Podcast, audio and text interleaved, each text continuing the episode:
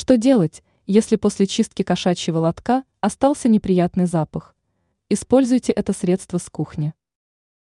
Вы пользуетесь ароматизированным наполнителем для кошачьего лотка, но неприятный запах все равно никуда не исчезает? Не торопитесь расстраиваться. Избавить туалет вашего четвероногого друга можно достаточно быстро и просто. Вам лишь понадобится воспользоваться одним копеечным средством, которое точно есть на каждой кухне. Все подробности лайфхака мы осветим дальше в нашей статье. Запомните эту хитрость. Вооружитесь обыкновенной пищевой содой. Опустошите лоток, после чего присыпьте его дно небольшим количеством соды.